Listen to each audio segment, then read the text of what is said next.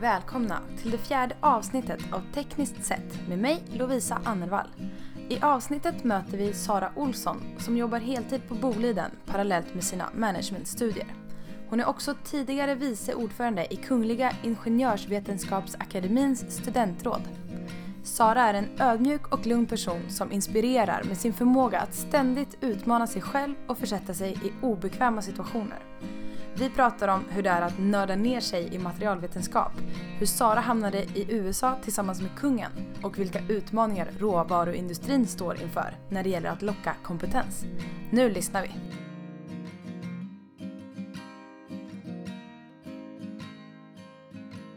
Hej och välkommen till podden Sara Olsson.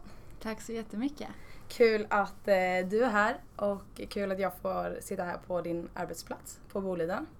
Eh, jag tänker att för de som inte vet så får du gärna introducera Boliden Mhm. lite kort. Yes. Eh, och Boliden, kanske de flesta i så fall, om man känner igen dem, tänker att, det är, att vi har gruvor. Och det har vi. Men Boliden är uppdelat i två bolag som är Boliden Mines och Boliden Smelters. Så Boliden Mines, då är alla våra gruvor som producerar zink och koppar och nickel i huvudsak. Men det kommer ofta lite guld och silver och platinum och palladium och lite andra och bly och sånt. med där. Och sen så är det smältverken då som eh, ser till att det här blir till metaller som vi säljer och ser till att världen har de metallerna som de behöver. Just det. Och ni är ju ett globalt företag som Ja. finns över hela världen. Eh, nej, eh, Boliden, vi har gruvor i, en gruva i Irland, Mm. och sen har vi gruvor i Sverige och i Finland. Mm. Sen har vi smältverk i Norge, eh, Sverige och Finland. Okej. Men sen så har vi leverantörer och kunder från hela världen. Mm. Just det. Och vad är din roll här? Ja, just nu så sitter jag som på eh, råmaterialavdelningen. Alltså att jag, vi, vi ser till att våra smältverk har det materialet de behöver för att producera metallerna. Så att vi köper material från gruvor.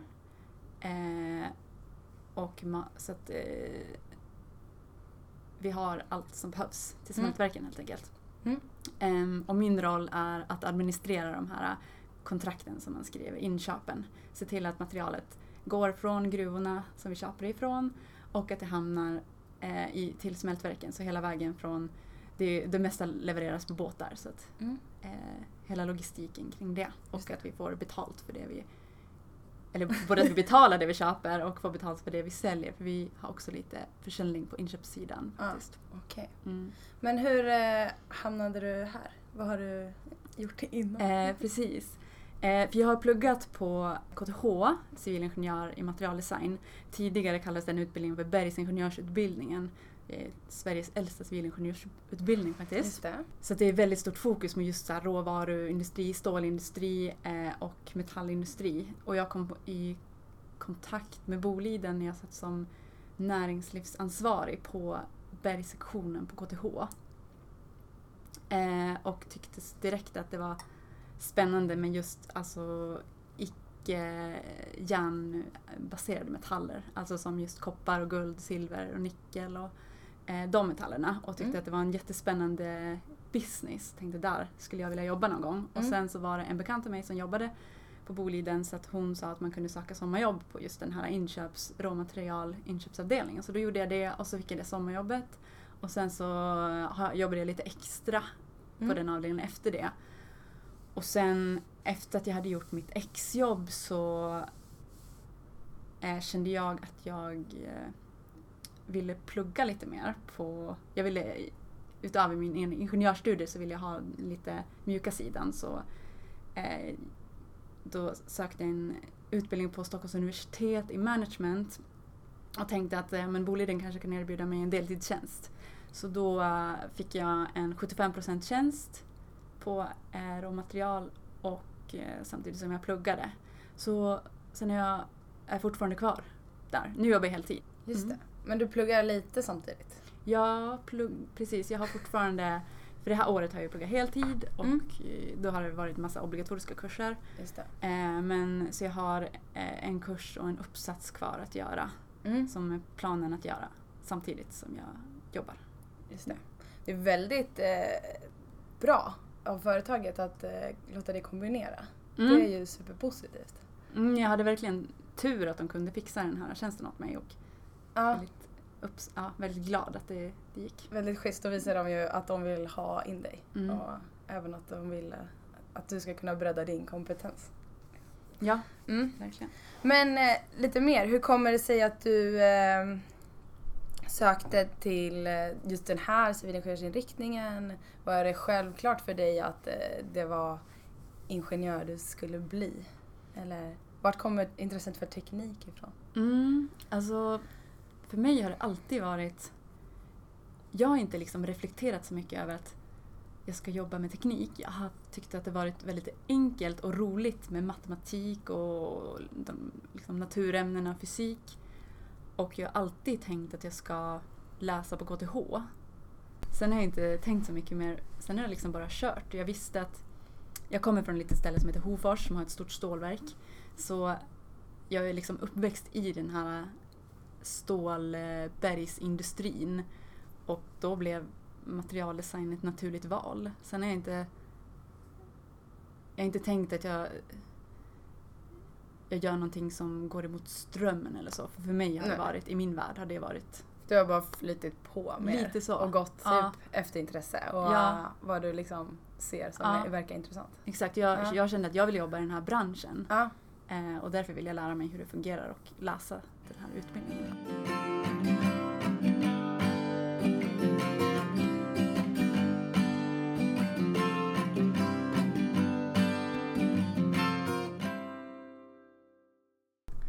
Men då under din tid på KTH så var du näringslivsansvarig på sektionen. Mm. Eh, men du var också ganska engagerad i andra saker som student. Och bland annat det här IVAs studentråd. Exakt. Vill du introducera IVA lite mer? Ja, absolut. IVA är då Kungliga Ingenjörsvetenskapsakademin eh, och de, deras syfte är att liksom öka, liksom hjälpa de ekonomiska och ingenjörsmässiga delarna av Sverige och, och näringslivet liksom, så att vi ska ligga i framkant.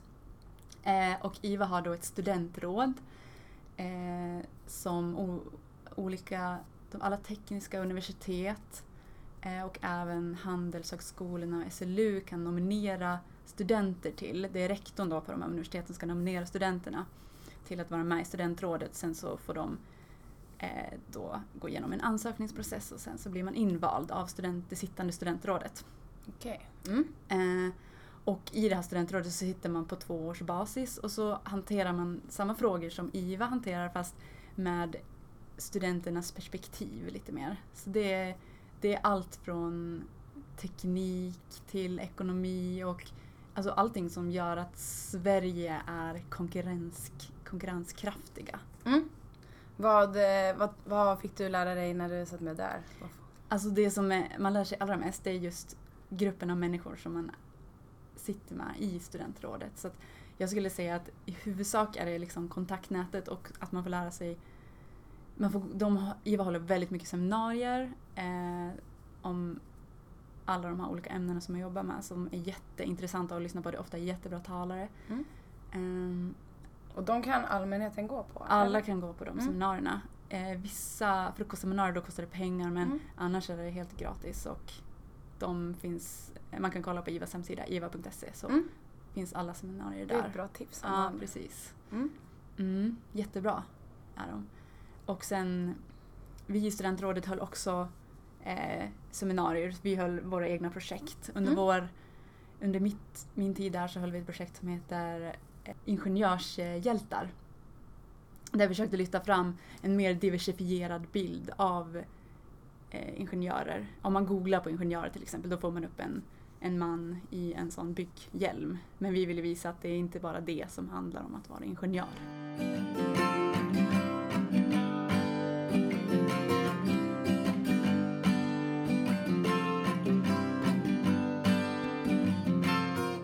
I och med eh, IVA så fick du möjligheten att åka på en resa till USA. Mm. Precis. Eh, varje år, eller nästan varje år, eh, det är en viss eh, tid mellan så åker en delegation från IVA eh, tillsammans med kungen och IVAs preses eh, till något ställe i världen och besöker massa olika företag. Den här delegationen består oftast av eh, företagsledare och ja, styrelseproffs. Mm. Eh, Men förra året när kungen fyllde 70 år så gav Sveriges Ingenjörer till honom i present att två studenter skulle följa med på den här resan. Eller två nyutexaminerade civilingenjörer. Eh, Mm. Och då så såg jag att man kunde söka till det här. Eh, att åka på den här resan i höstas. Så jag bara, men gud, här måste jag slå till. Här ska jag verkligen söka. Ja. Och sen så ringde de från Sveriges Ingenjörer och sa att vi vill att du ska följa med på den här resan. Kul! Mm, så då var vi i USA i en vecka Ja. i maj. Eh, Det var nu maj 2016 då? 2017. Det var 2017, Ja, så det var nyss? Ja. eh, så det var jag och en kille som heter Fredrik som har pluggat på Chalmers i Göteborg. Eh, och eh, då... Ja, det var en extremt intensiv vecka. Vi var ett gäng på cirka 30 personer. Och det var ju häftigt att bara vara liksom en person bland de här människorna som Ja. har åstadkommit så mycket. Ja. Och så är det lilla jag. ja. eh, och så, ja, vi började liksom i VIP-avdelningen på Arlanda och, och Bara sen, det? Ja, exakt. Och sen så kom kungen och eh, alla hälsade på honom och sen så flög vi iväg till New York. Var det så här äh, egen äh, chartrat plan då? Nej det var det faktiskt Nej. inte. Det var ett plan bland alla andra plan. Jaha. Eh, men vi satt, eh, Och kungen åkte det också? kungen åkte också där. Okej. Ja, Mm. Men sen kom ni till New York? Sen kom vi till New York eh, och då första besöket var hos generalkonsul Leif Pagrotsky i New Mm. York. Mm.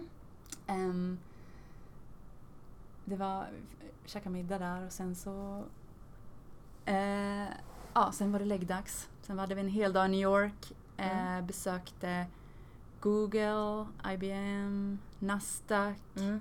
JP Morgan och sen avslutade vi högt ovan molnen på Royal Academy of Sciences. Här måste jag rätta. Vi menar ju såklart New York Academy of Sciences och eh, inget annat. Vad är det då? Eh, det, är lite som, det är lite som IVA fast, eh, eller som Svenska Akademin, Mm. Svenska, eller Vetenskapsakademin. Mm. Eh, fast New York. Mm. Så det var väldigt häftiga människor som vi fick träffa där. Det var en, ett tillfälle som, jag vet att Leif Pagrotsky tittade på mig och Fredrik Mm. och så viskade han och så sa han den där mannen han, han är en av världens mest citerade forskare. Liksom, Oh. Som vi stod och pratade med någon och han var jätteödmjuk och supertrevlig. Så att det, var, det är så häftigt att man, det, allt var så himla overkligt bara. Ja. Jag förstår det. Men det måste varit lite, ja men lite surrealistiskt att det är någon som man kan ha så mycket, liksom man sätter ju ofta folk liksom att de är såna wow, så här, lite på en piedestal typ. Mm. Så, och sen så pratar man med dem och så Mm. ser man så här, ja det är klart men, mänskliga egenskaper. Liksom. Exakt, exakt. Att de, Eh, precis. Och, så, och vi åkte ju runt i New York i en, i en buss Mm. allihopa. mm. Som på en klassresa. Ja. Eh, men vi blev, vi blev poliseskorterade överallt Ja. på Manhattan. Och sen när vi klev ur bussen så stod Secret Service och liksom banade väg för oss. Coolt. Och så folk tittade på oss och tänkte vad är det där för kändisar? Jag bara om de bara visste. Du bara, keep it cool. Exakt. Men superkul. Vad, vad, var det liksom, vad var det, vad tar du med dig mest från den resan då? Det, Eh, alltså, det är så... Det Allt. går inte att sätta ord... Nej, det går liksom inte att sätta ord på det.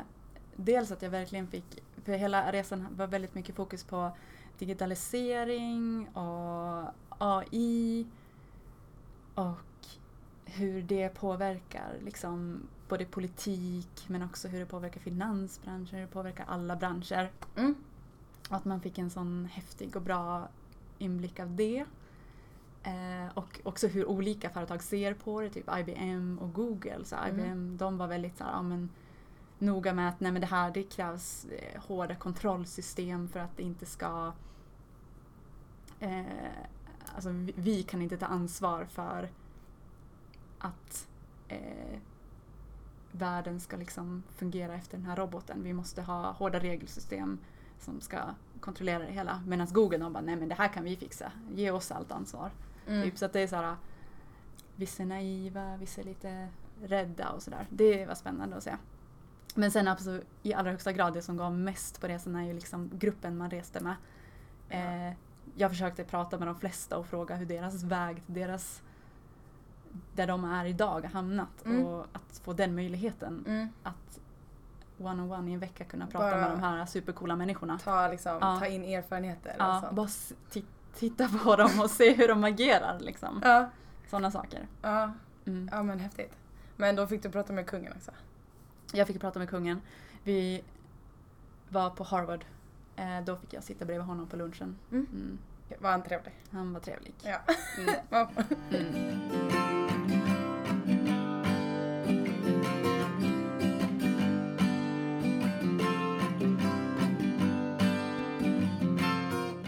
Men eh, hur fortsatte resan sen? Eh, ja, sen så... Eh, det var första dagen var vi i New York och sen andra dagen så for vi mot Washington. Eh, då tog vi tåget till Washington faktiskt. Mm. Så att eh, då var det väldigt mycket fokus på just det här politiska. Men vad händer när alla jobben blir automatiserade? När robotarna tar över och AI tänker åt oss. Mm. Eh, så då var det liksom lite så här debatter kring det här. Mm. Eh, och då, det de flesta sa var ju då, ja men så sa man också när industrialiseringen började att nu kommer inte några jobb finnas men det skapade ju ännu fler jobb. Så att argumenten var lite så här, ja, men alltså det kommer ju skapas jobb som vi inte vet finns Mm. ännu. Ja. Så det kommer komma nya jobb. Men det är också den här äh, transitionen. Alltså de som sitter och kör lastbil idag, de Mm. kan inte liksom bara lära sig att programmera helt plötsligt. Så att Nej, det, den det kommer ju finnas ett glapp med folk som inte kommer kunna. gå, övergå. till- Nej. Mm. Så Nej. det är väl det som är utmaningen kanske. Ja, att hitta någonting som de kan göra för Mm. att de blir ersatta Mm. snabbare. Men vad, vad, jag har ju funderat själv på det här att nyttan med att liksom automatisera allt. Mm. Eller liksom vad är nyttan av att göra det effektivare och att kanske då göra människor i längden arbetslösa. Mm. Hade de några insikter på det? Alltså det var liksom bara det här, nej men det finns all statistik säger att det kommer skapa flera jobb. Det var Ah, liksom okej. Alltså nyttan att det blir, ja, men det blir säkrare, många jobb som folk skadar sig i och sådär, att det kan bli säkrare. Det är väl Mm. sådana saker som man tar upp tror jag. Mm. Eller det som jag minns. Eh, sen inte jag, alltså jag, det jag kan om det här det är det jag hörde på den resan. Ja. Så att det, Nej men eh, Ja. då får du sprida det vidare. du exakt. kan. Mm. Okej, men det var Washington och Mm. lite politik. Japp. Eh, precis. Och just en sak till som vi besökte i Washington. Vi var ute på ett, så här, ett eh, forskningslabb som heter Janelia. Eh, och de forskar väldigt mycket kring på, vad heter det, hjärnan.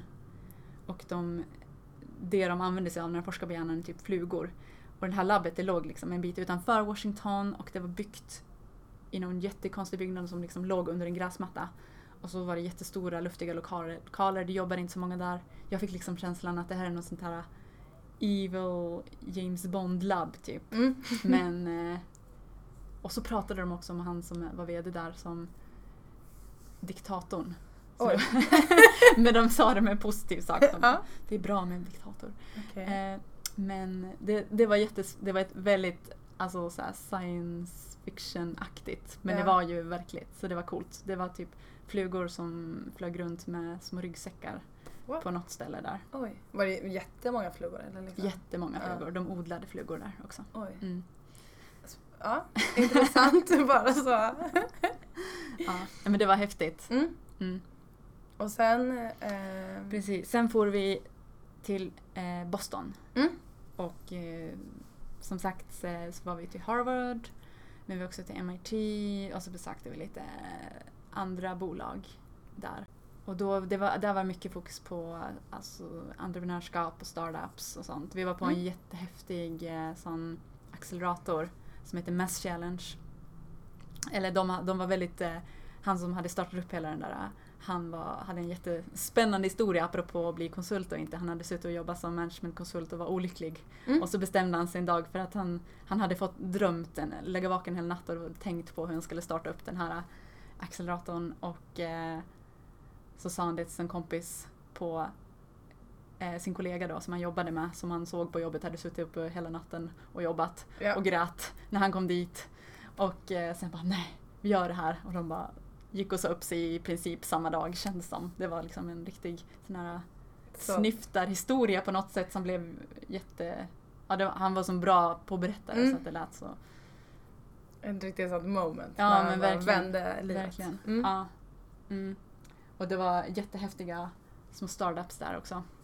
Det var ett eh, bolag som de hade, eh, de kallas, de heter Zombait, Okej. alltså zombie bait. Så det var en liten sak som man stoppar in i en död fisk då. Mm. Så fiskar man med den så att den ser ut som att fisken liksom lever, så den simmar. Jaha. Ja, Ah, Och så skulle som det- en zombie. ja som en zombie. Fast den, ja precis, zombait liksom. Ah, Eh, det var väldigt lustigt, alla skrattade ja. väldigt Men mycket. den... Eh, men hur... Nu blir det specifikt men liksom om fisken simmar där då, så ska de andra fiskarna följa den in i någon nät eller? Ja, Alltså jag tror att det ska liksom bara få en, eh, när man fiskar med döda fiskar tydligen, jag är inte så duktig på det här med Ja. fiskebranschen, så eh, ska det här ju då få fisken att se levande ut så att Ja. eh, andra fiskar, större fiskar ska kunna Äta den. vilja äta den här mera. Ah, Sen hade de ju inga bevis Nej. på att det, man fick fler fiskar med den här men men det är kul med innovation. det var en väldigt rolig sak ändå och jag Ja. tror att den kommer nog lyckas. Ja. Ja.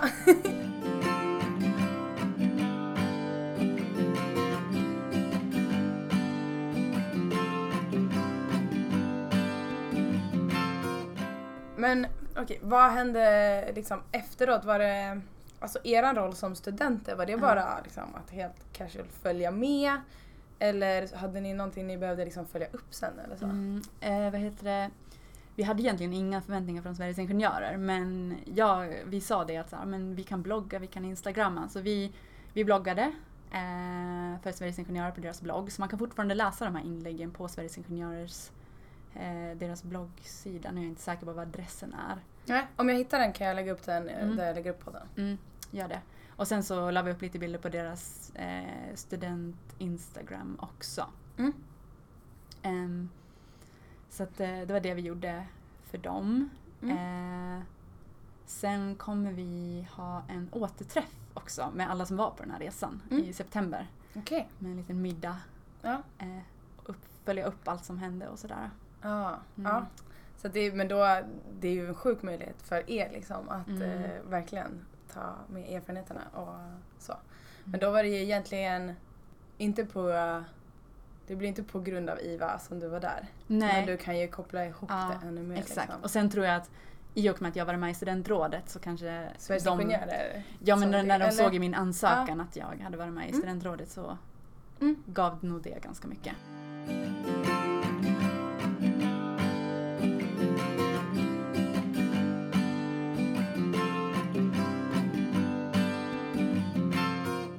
Ska vi prata vidare om, eh, om Brilliant Brains också?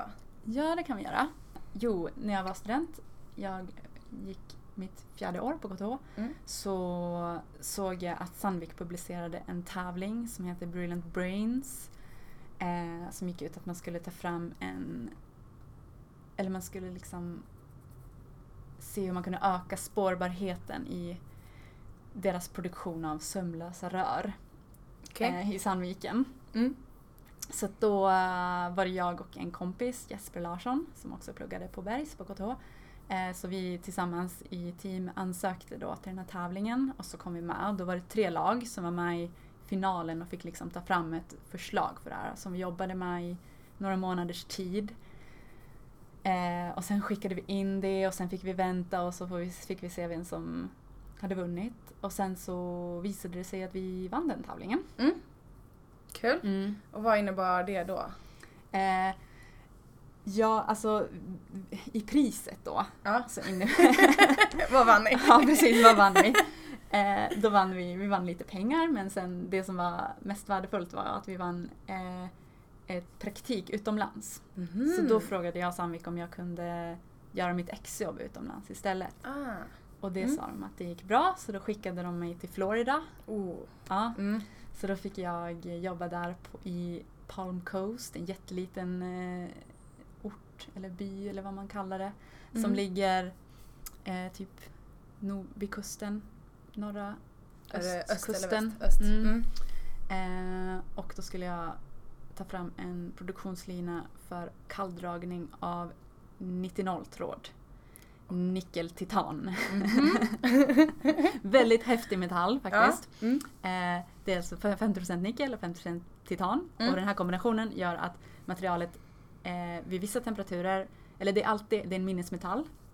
Vad är en, min, en Eh, minnesmetall? Minnesmetall. Mm. Så det betyder att eh, du kan, när du har den vid en viss temperatur, Mm. så kan du deformera, du kan ändra formen på det hur mycket Mm. som möjligt. Ja. Men så fort du värmer upp den här metallen, då går den tillbaks till sin ursprungsform. Mhm. Okej. Eh, men när du har den temperaturen där, däremot, Ja. då kan du, hur mycket du än böjer den så deformeras den inte. Så då är den så kallad superelastisk. Om man kollar på en sån, eh, vad heter det, dragprovskurva. Så normalt sett så har den ju formen som ett, liksom, en liten båge bara och sen poff så går materialet av. Ja. Eh, nu försöker jag visa det här men det syns ju såklart inte. Nej. Men det superelastiska materialet det går först upp som en vanlig dragprovskurva men sen så har den en lång platt platå där den bara töjs ut utan att man ökar spänningen på tråden. Mm. Och sen så går den upp som en vanlig kurva och sen går den av. Mhm. Så det Om man vill hitta det här kan man googla på... Googla på 90 Mm. så kan man hitta jättehäftiga filmer. Just minnesmetalldelen, det kan man hitta. Mycket häftigt. Mm. Ja, sånt är coolt. Ja, men det finns säkert Materialnördarna. någon som- Ja. Ja.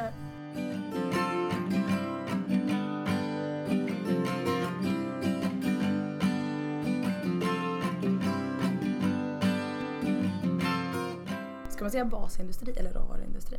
Spelar det någon roll? Nej. Vilka utmaningar står eh, råvaruindustrin inför när det gäller jämställdhet och diversifiering? Mm. Ja, alltså jag tror att det handlar väldigt mycket om förebilder. För det är inte så att, att jag som tjej inte får jobb när jag söker. Men det är snarare att jag som tjej kanske väljer bort basindustrin. För att jag ser liksom inte vart min plats finns någonstans.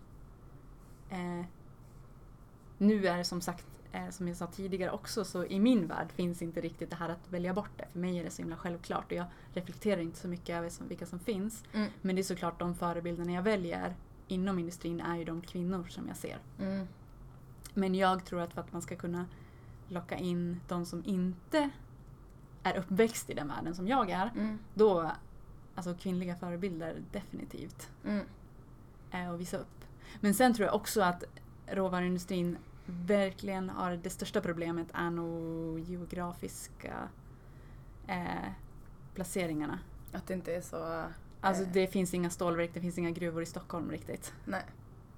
Nej. Eh, så att, eh, Och det lockar ju kanske, eller det väljer man ju då bort både oavsett, alltså både killar och tjejer. ja exakt. Så att jag tror att för att man ska locka talang Mm. till råvaruindustrin Mm. så har man ett, en stor utmaning med geografin. Mm. Just det. Eh, För mycket, många, nu sitter vi ju här i Stockholm. ja, Men eh, det är väl fördelaktigt också att ha kontor egentligen närmare liksom sina ja, tillverkningsplatser. ja, så är det ju. Nu är ju alltså Boliden, eftersom att vi har smältverk och gruvor så spritt, Mm. så är Stockholm den naturliga mötespunkten. Så där är det väldigt naturligt. Mm.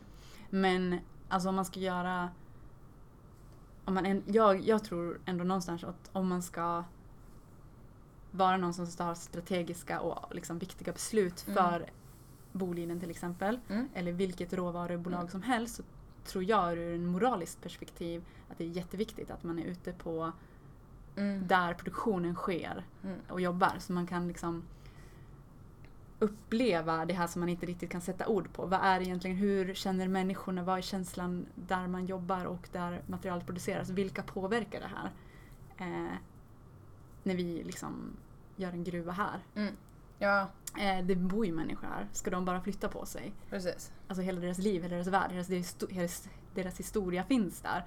Så att jag tror att alltså, om man ska vara en god spelare så måste man ju liksom också ut på de här platserna.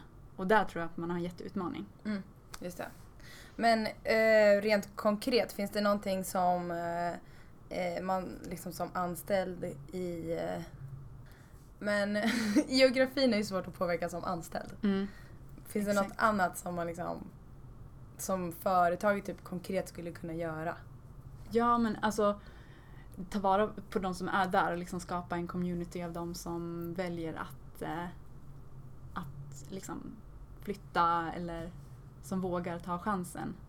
Eh, jag tänker att jag skulle jättegärna vilja ut i gruvorna och testa på att jobba där och lära mig allt om det. Men jag, är, jag tycker det är skitläskigt att flytta ut till ett litet ställe i ingenstans där jag inte känner någon. Mm. Eh, och hur kan man liksom minimera den rädslan? Eller vad finns? Hur ska jag kunna få ett socialt liv utanför jobbet om jag flyttar till Rovaniemi Ja. i Finland? ja, man har ingen aning. Nej. Eller, Nej. jag har ingen aning Nej. hur det skulle vara heller.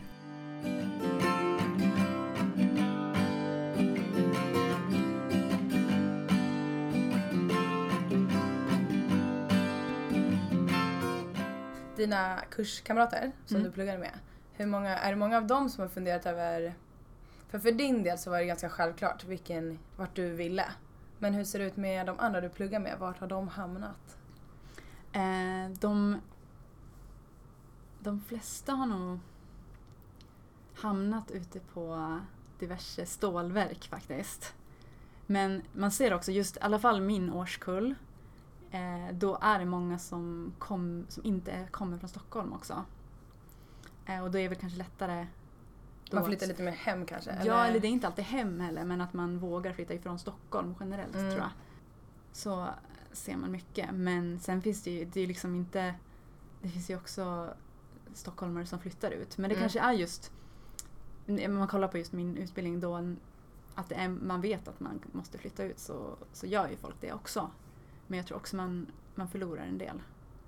Ja, jag har Mm. många utbildningar, för jag har ju läst industriell ekonomi i Linköping. Och där blir det som att nästan alla pratar om att man måste flytta till Stockholm för att det är där jobben finns. Mm. Så man blir ju på ett sätt eh, liksom märkt av eh, tiden man pluggar. Att man är ganska förberedd på vad, vad kommer krävas eller vad finns det flest jobb eller vad är liksom normen att man, ja men de flesta rör sig hit eller dit. Mm, exakt. Och sen kände jag, jag kände lite, för jag jobbade på kåren en del. Och det är väldigt många som läser just industriell ekonomi som man träffar på i de sammanhangen. Och då kände jag att så här, normen är lite att vara i Stockholm och, och jag har mina jobb utanför Stockholm. Och så, Ja, då blir det så här, ska jag välja bort eh, här råvaruindustrin för att det är liksom coolare att jobba någon annanstans?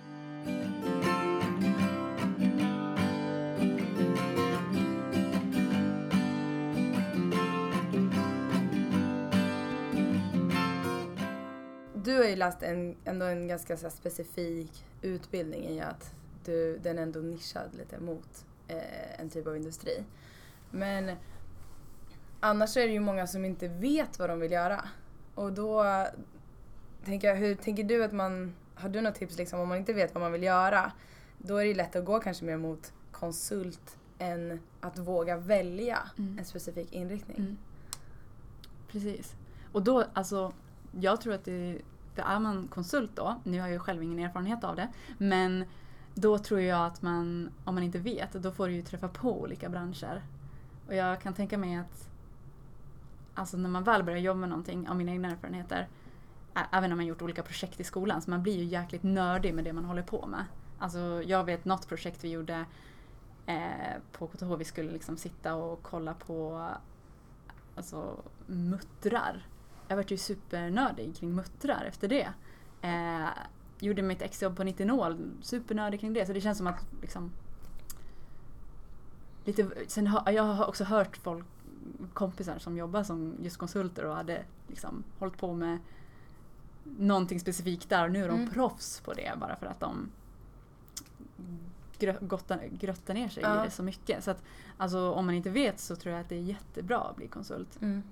Eh, Men det är lite tråkigt för det blir ju, konsultbolagen tar ju kanske ofta många liksom de tar ju många talanger. Ja, de är ju, precis. alltså konsultbolagen är ju grymma på employer branding. Ja. Alltså de får ju det att låta som en, en dröm att jobba hos dem. Det, jag kan inte påstå att det finns något av bolagen inom råvaruindustrin som får det att låta särskilt hippt att jobba för dem. Man måste ju verkligen hitta det där intresset för de branscherna för att man ska välja det. Jag Ja. känner ju verkligen att det är så här, "Ah, men gud om jag skulle jobba som managementkonsult skulle jag ju få åka på massa roliga event och massa roliga teambuilding-aktiviteter. Sånt skulle de ju aldrig branda sig med på råvaruindustrin. Så där tror jag att de kanske skulle behöva lära sig lite. Mm, snegla lite på Ja. andra. Precis. Så att, eh, alltså, jag tror helt rätt att bli konsult om man inte vet. Om man inte har den blekaste. Ja. Men det är ju jättetråkigt om en person som har ett intresse någon annanstans skulle välja att bli konsult bara för att det känns hippare. Ja, det kan ju vara... Det finns ju en poäng i att kanske industribolagen ska snegla lite mer på eh, konsultbolagen hur man Ja. liksom lockar till sig nya talanger. Exakt. Eh, för jag tror ändå att det är viktigt för, för dem att, att försöka knyta till sig fler talanger.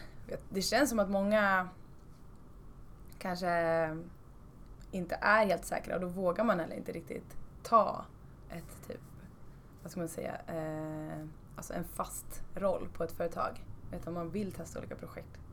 För att det också är typ den lätta, lite lättare vägen att gå och Ja. inte välja. Ja, ja, så är det alltid. Det, är liksom, ja, men jag, även om jag, liksom, jag vet att jag vill jobba inom råvaruindustrin så var det ändå så här, nej men ska jag verkligen, när jag skulle ta min examen, ska jag verkligen eh, börja jobba nu på riktigt? Nej men jag kan plugga lite till. Mm. Eh, och eh, jobba deltid, så här, halva foten kvar i studievärlden, halva Ja. och, och, och jobba liksom. Så att jag har ju inte riktigt gjort det här valet själv heller. Nej. Eh, Men det tycker jag det är nog ganska bra också att eh, känna att man kan göra fler saker. Man Mm. är ju inte heller bara sin anställning.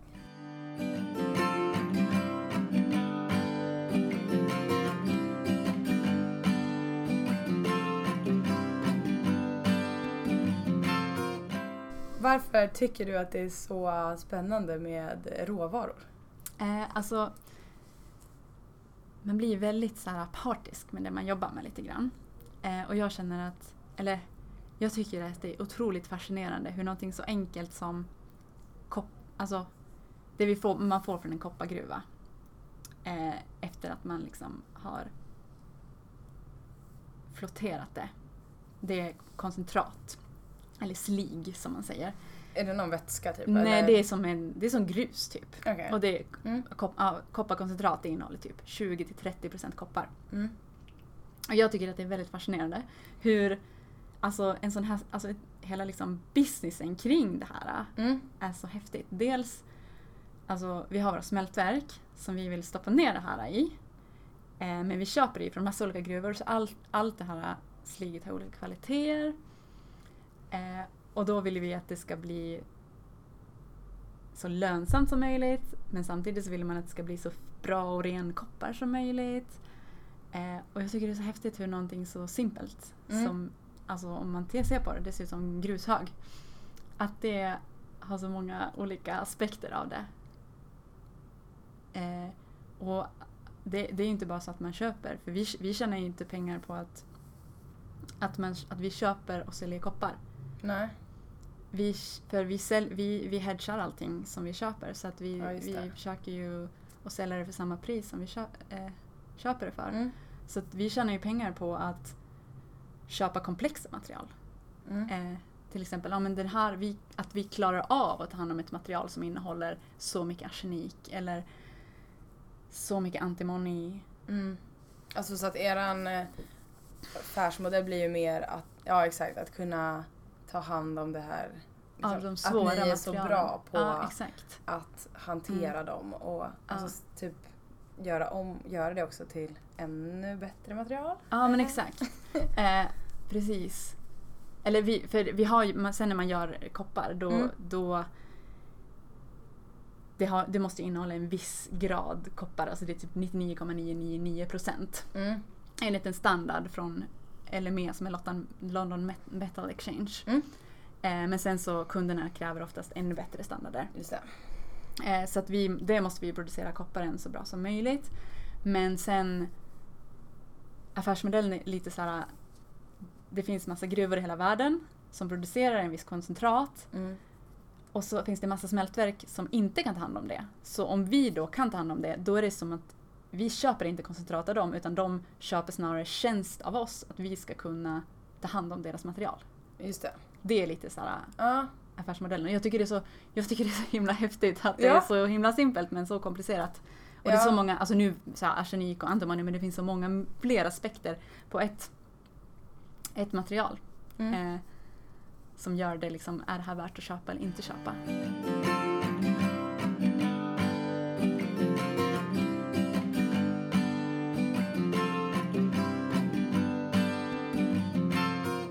Om man vill vi- lära sig mer om det här, Ja. vad ska man göra då? Eh, ja, alltså vill man lära sig mer om hur man ska stoppa ner ett material i ett smältverk och få ett bra metall utifrån Mm. det, ja men då är det jättebra att läsa, lära sig om eh, processmetallurgi till exempel Mm. och läsa den utbildningen jag har läst. Mm.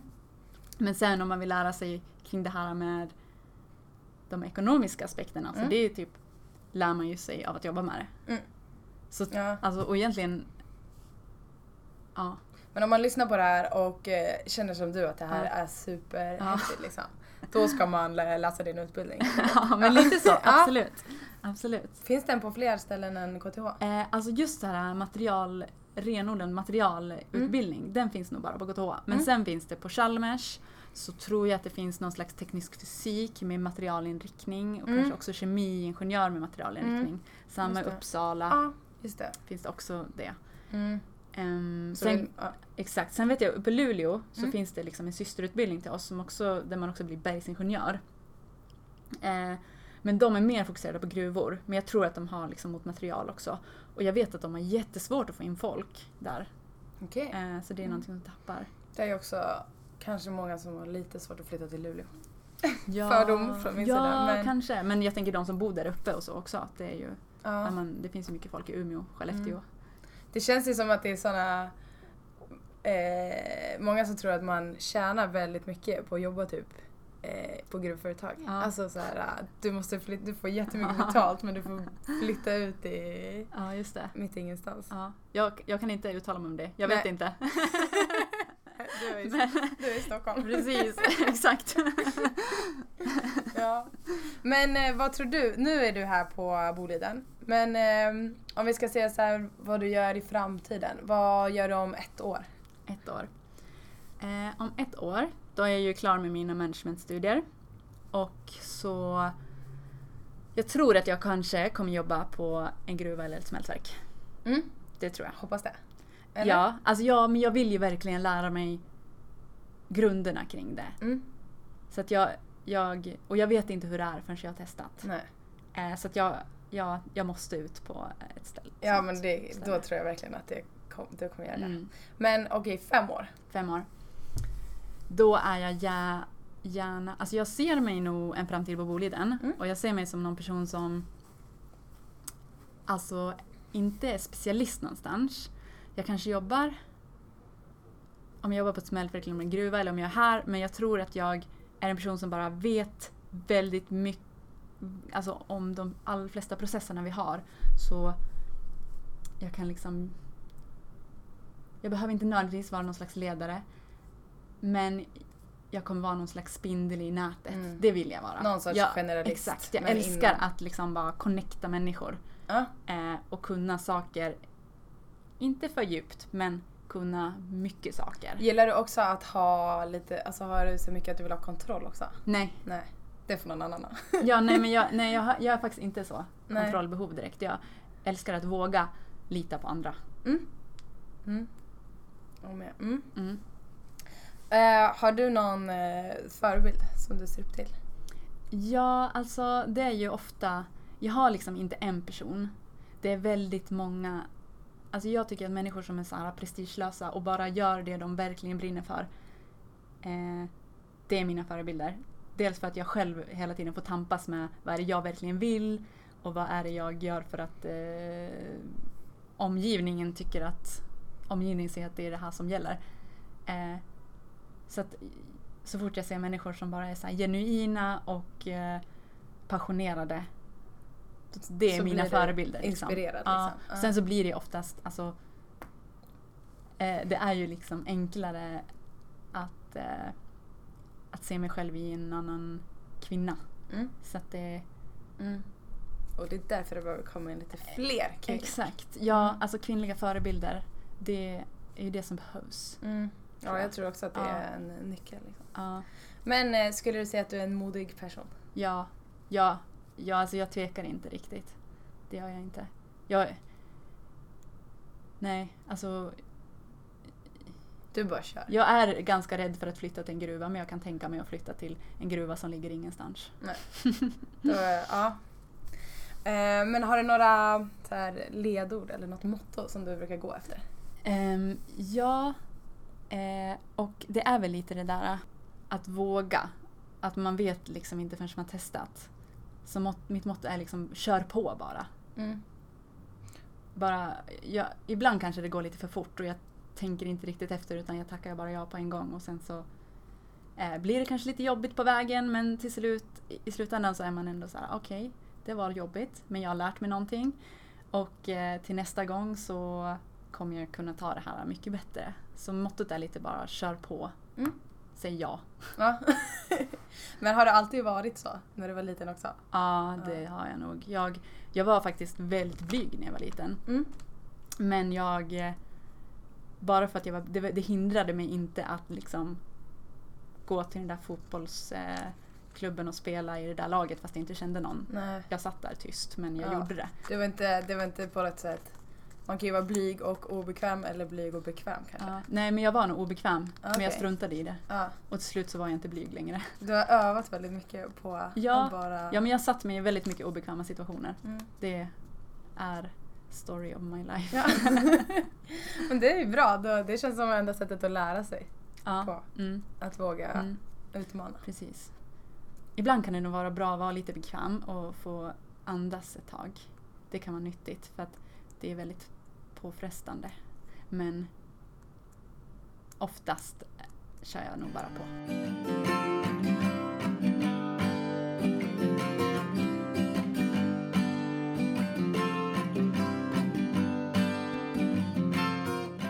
Några avslutande frågor. Alltså Mm. jag brukar fråga, den här går inte, men jag brukar fråga till, fråga till den som funderar på att starta eget liksom. Men Ja, det är ingen, just det. Men det, har du drivit något eget företag? Nej. Nej, Nej, men, nej, jag har inte drivit någonting. Nej. Men alltså, jag tror, jag, jag skulle, jag känner att jag är en sån människa som skulle Det känns som att du skulle kunna Ja. göra det. Alltså jag startade mycket projekt och sådär när jag gick, när jag pluggade. Mm. Jag drog igång en liten fotbollsklubb, såhär, KBBK, Kongligbergs bollklubb. Mm. Och så spelade vi Korpen en säsong. Mm. Så. Och, ja men, Men om man, eh, okej. Frågan så här, vad har du för råd till den som eh, sitter och känner att man liksom vill göra saker men inte riktigt vet var Mm. man ska börja. Kanske är Mm. lite så här.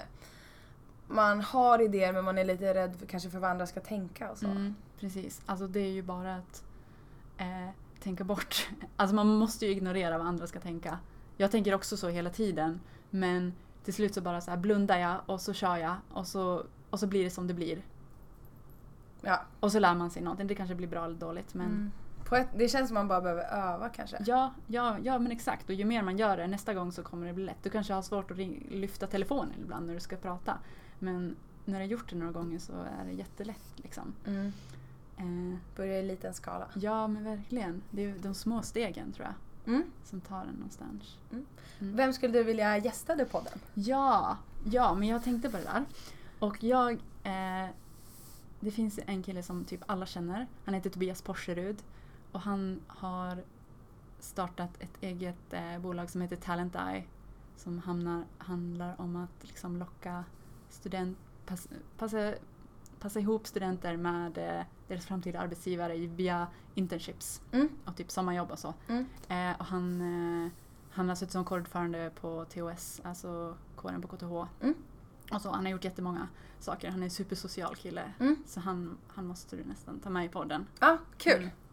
Ehm, hur får man tag på dig om man vill eh, prata mer med dig om, eh, om, om, om Boliden eller kanske om IVA eller något annat? Ja, Material? precis. Eh, då kan man typ hitta mig på LinkedIn. Ehm, Sara Olsson, nu finns det många Sara Olsson, men Sara Olsson Boliden, det är bara jag. Mm. Eh, eller så kan man typ skicka ett mail, sara.olsson.boliden.com. Mm. Mm. Toppen! Mm. Tack för att du gästade podden. Tack så jättemycket, superkul. Ni har lyssnat på Tekniskt sett med mig Lovisa Annevall. Gilla gärna oss på Facebook och Instagram där ni hittar oss som Tekniskt sett podcast.